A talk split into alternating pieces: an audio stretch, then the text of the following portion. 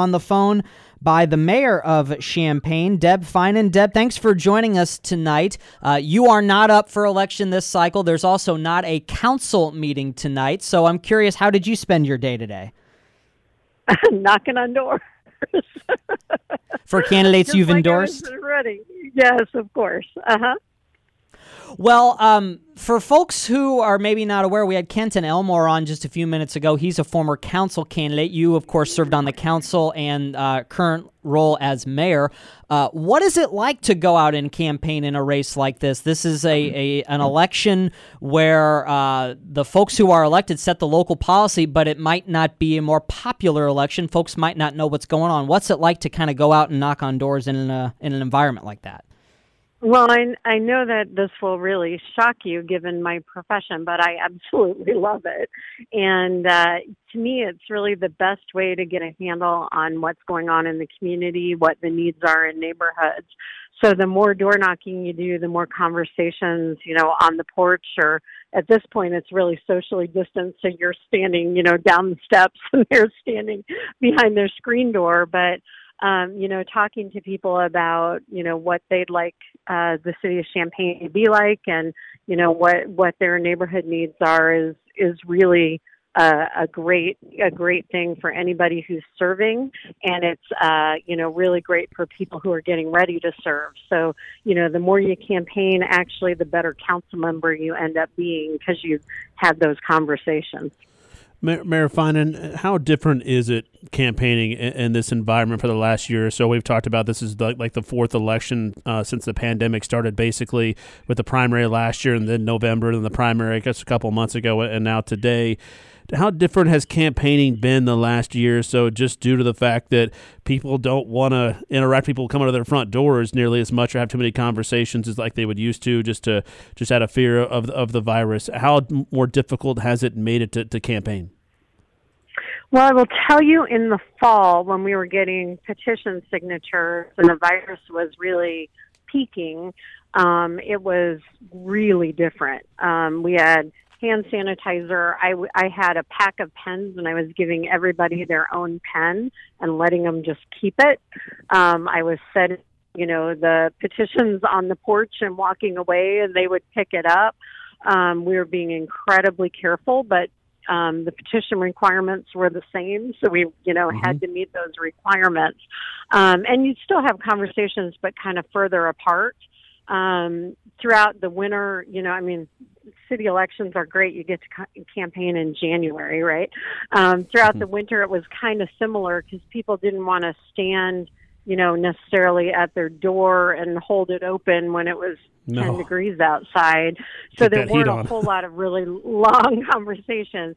As the weather has gotten better, it's really been great. You know, we have more and more people vaccinated in our community. So you know people are feeling more comfortable um, coming to the door and talking but you can also stand on your porch and i can stand six feet or more away from you and have a conversation. And so really the last month and a half two months has been really great. And i think people are just so happy to to see a neighbor yeah. and have someone to to talk to and they appreciate um you know that we're out there asking them their opinion we're talking with Champaign Mayor Deb Feinen on our election night coverage here on DWS. Aside from the election, there are a lot of uh, city matters keeping you busy. Uh, the pandemic probably is not uh, going to be moving from the top of the agenda anytime soon. Um, just curious, I know uh, you guys are gearing up for uh, weather getting warmer and more people going out to downtown and making sure those businesses have what they need to operate. Maybe just kind of recap what kind of the outlook is there for when folks uh, start eating out on these patios again.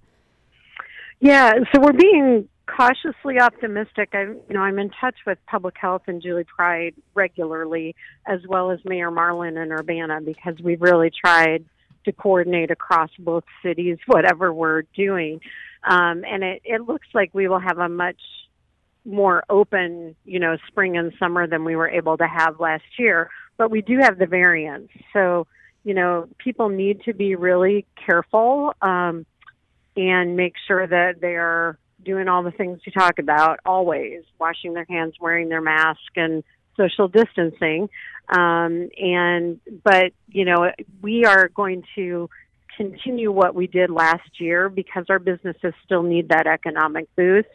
So we will have expanded outdoor seating for businesses like we did over last year so that because there's still a lot of people who aren't ready to go inside.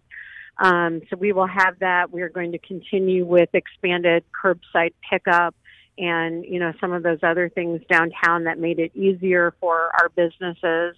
Um, and you know the rules that were in place relating to delivery of food and delivery of alcohol will remain in place. Actually, council adopted that one as a permanent change because it was working so well.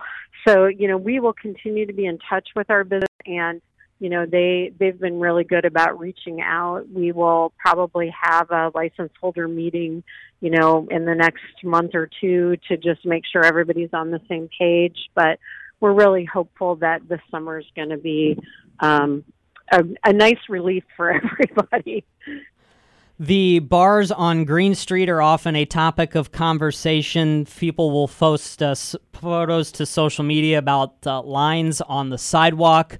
Um, from what I have heard and what from you have said publicly, the activity and the enforcement inside the bars has been going okay. Um, but can you do anything about those lines on the sidewalk?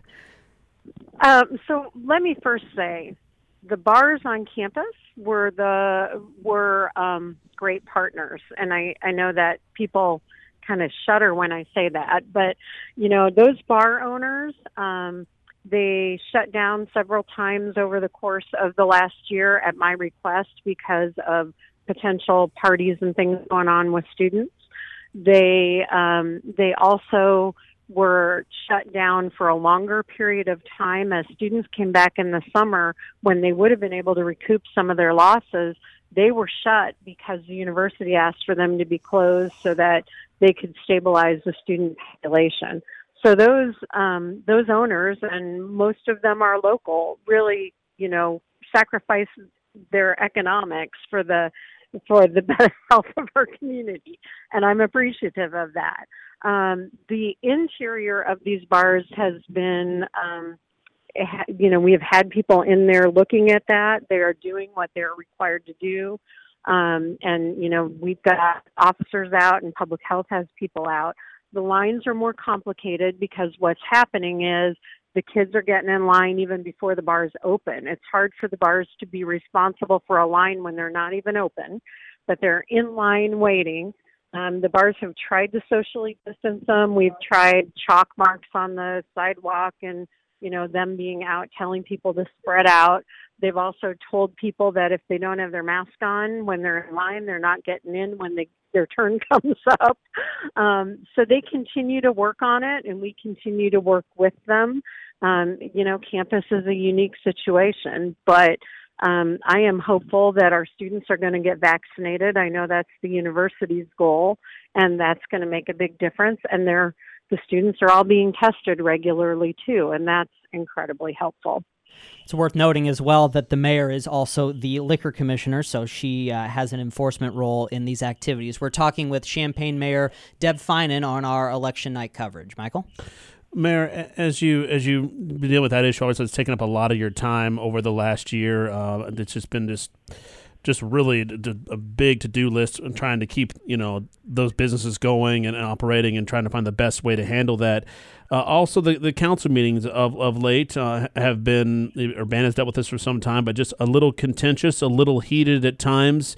Uh, what do you attribute that to? I, I, think one of the things I brought up to, obviously, there, it's the issues at time that get people a, a, a, little fired up. But one of the things I've talked about tonight and, and, and others have mentioned is that there just isn't the interaction that you as a mayor or the city council members have had been able to have with community members, whether it be community events, whether it just be you randomly seeing someone at the store or the park or what have you, or a community member is interacting with council members right after a council meeting. That's been lost for a year. Do you think that's played a role because people just have not had access to you guys in the ways that they were used to prior to the pandemic?